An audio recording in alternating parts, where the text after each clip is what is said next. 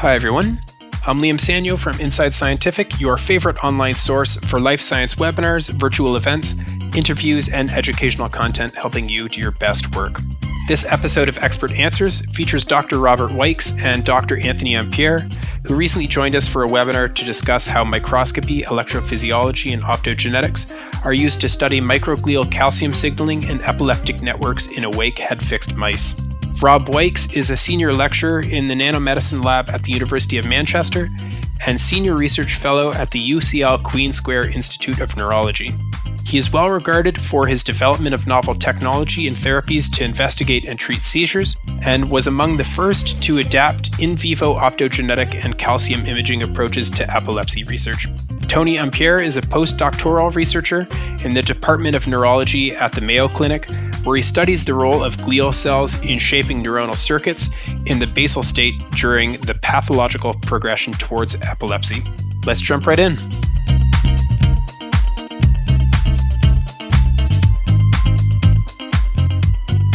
Could you just clarify how you habituated the mice and how long does habituation take?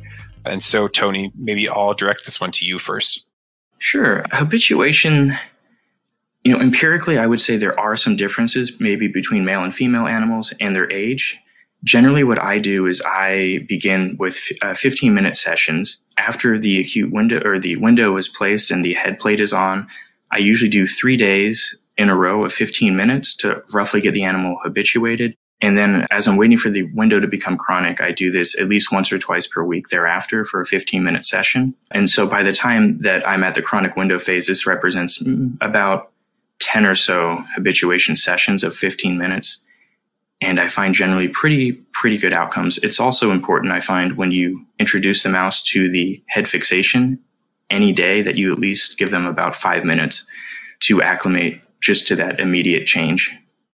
Excellent. Thanks so much for sharing. And Rob, do you have anything to add to that? How does it compare with yours? Your it's, it's a fa- fa- fairly similar approach, although we increase the duration each time.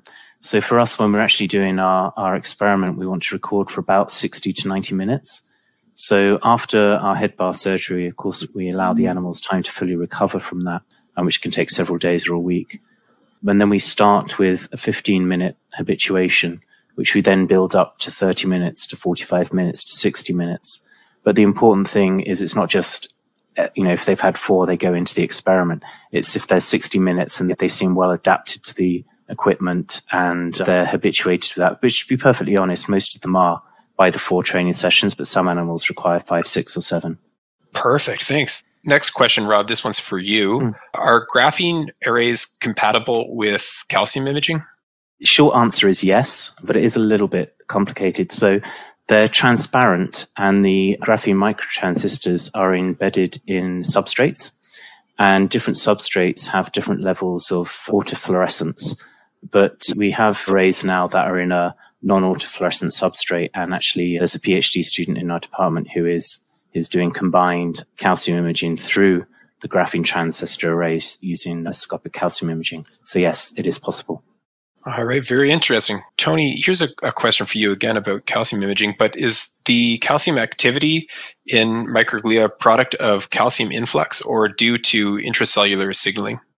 Yeah, that's a good question. So, having not performed the pharmacology to distinguish that, the literature would suggest that there are both ionotropic receptors that can allow calcium into microglia as well as store operated GQ type G proteins that can also elevate calcium.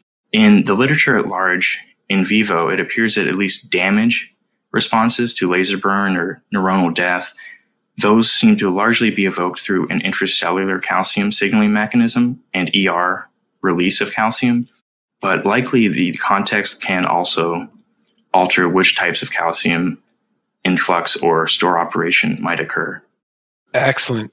Next question. So you both clearly got some really beautiful videos in your presentation. So it seems like head fixation is working really well. But are there any uh, limitations to head fixed mice for your research? Uh, and maybe Rob, will direct this one to you first. In epilepsy, clearly what we'd like to be able to do is record spontaneous seizures. And there are obviously rodent models, mouse models where you can have spontaneous seizures but these tend to occur at quite a low frequency. so that your chances of capturing them inside a head fixation apparatus during a 60 or 90 minute window is quite short. I mean, it is possible, and we are doing these studies, but um, you, you, can sometimes have experiments where you're not going to have a seizure that day.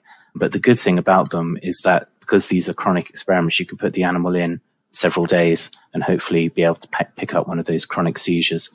But it's certainly a lot easier to induce seizures with chemiconvulsant within a 60 to 90 minute time window. Right, great answer. Rob, anything to add to that? Are there any limitations of head fixed mice in your research? Yeah, and I would add to that, I, there's always the theory that there can be restraint stress in the animal, but I do feel that's largely alleviated by a, a proper habituation protocol. For my research, looking at these really optically thin microglial processes, about one or two microns in diameter, and having to image them with a time series, basically from the same Z plane, head fixation is like essential. I don't see any way around it. For to image up to 90 minutes from the, a single Z plane from such an optically thin structure does require a pretty stringent way to maintain the Z level, and head fixation uh, really helps us do that. Great answer. Tony, keep you on here for the next question. Where does the 10 to 15 minute latency come from in microglial calcium activity? Yeah, that's a good question. So, in the literature, generally speaking, if you were to increase neuronal activity, let's say with high frequency stimulation, uh, it's been well known for about 25 years that micro, or astrocytes, the other glial cell, will have an immediate calcium response. The question for microglia compared to astrocytes is so why does this take 10 to 15 minutes? Our thinking is that this is integrated into the structural responses of microglia. So if you were to do a focal laser burn, microglia do not immediately arrive at that laser burn. They take about an equivalent 10 to 15 minutes to arrive there. Our hypothesis is that this latency represents that calcium is probably important for the later stages of motility, or maybe even when the processes contact certain structures, such as a lesion or a hyperactive or hypoactive neuron. That contact would occur about 10 to 15 minutes after the activity change based off process structural characteristics. And that's our, our leading hypothesis about where the latency comes from.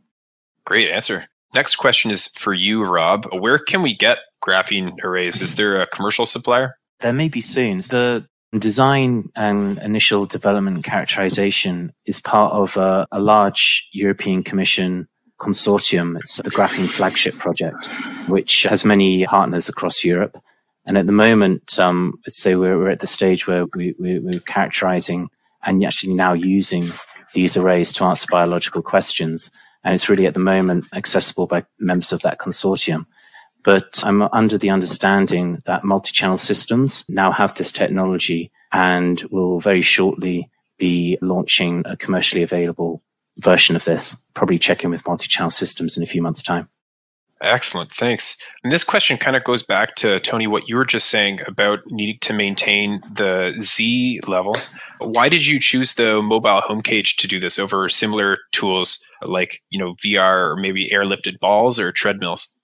Right. Uh, so a lot of it was actually the home cage system actually existed in the lab before I came there. I had actually never done in vivo recording before, and generally, what I find is that the so I can't really speak empirically to having comparisons with styrofoam balls or other systems, but I do feel that the flat chamber on a airlifted flat table really does provide you with the least amount of z axis movement. And of course, when you have that z axis movement, you have chatter in your baseline calcium transients, and that definitely hurts it. So having not a strong experience in all different modalities for imaging, uh, platform wise. Uh, this one certainly theoretically has made the most sense and has greatly helped our ability to look at a single Z plane for up to 90 minutes. Excellent. And Rob, uh, anything to add on to that for you? Yeah, I have used both. I started as a using styrofoam balls and I've moved to the, the Neurotar system. I think the main advantage for me is the ease of which you can bring electrodes or, or whatever you need in from the side, particularly if you say you're, you're calcium imaging from above and you're wanting to put in a fiber optic electrode, two electrodes, an LFP electrode, everything else, it's much easier to be have a stable base. You can put these manipulator clamps around the Neurotar frame. In fact, actually, um, we, we can attach um, stereotaxic arms to the Neurotar frame, which allows us to inject our drugs at known distances, etc. So it's just a little bit more practical. Perfect. Next question here. How easy is it to integrate this setup with other kinds of measurement like uh, video tracking? Maybe, Rob, I'll, I'll give this one to you first. Thanks. Well, the way we do this at the moment is we actually have four or five different, as I say, bits of equipment that are all running at the same time. We're running these through a, um, a CED board to timestamp everything. But I'm aware that Neurotar do have a, a video tracking system, but that's not something that I've upgraded to just yet. But uh, I'll be looking into it. Excellent. And Tony, anything to add to that? Yeah, actually, recently did upgrade our Neurotar system to also include the magnetic tracking ability. And we've also uh, added an infrared camera into our two photon system to also live image mice. We're actually actively in the process of integrating everything, including even a pico spritzer board through just a TTL pulse system. And all of it can be simultaneously started through our two photon imaging software. So we're actively actually being able to integrate both the ability to track location, video record, and even introduce stimuli all through a single trigger. So yeah, this system actually can be very helpful for integrating a number of modalities. Excellent. Great answer. And I think uh, in the interest of time, we'll make this next question uh, the last one. Do either of you have any experience working with rat models? Do you know if these this methodology and whether these technologies are applicable, can be used with rats? I personally um, haven't tried head fixation in rats. I'm not aware of people who do. Rat, rats tend to be an awful lot stronger than mice. And I think the head fixation would have to be particularly well secured, particularly for an epilepsy related question. But for those reasons, I've stuck with mice so far.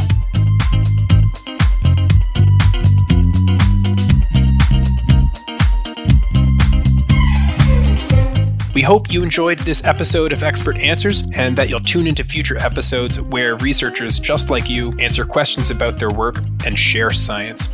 Don't forget to subscribe, and we'll see you next time.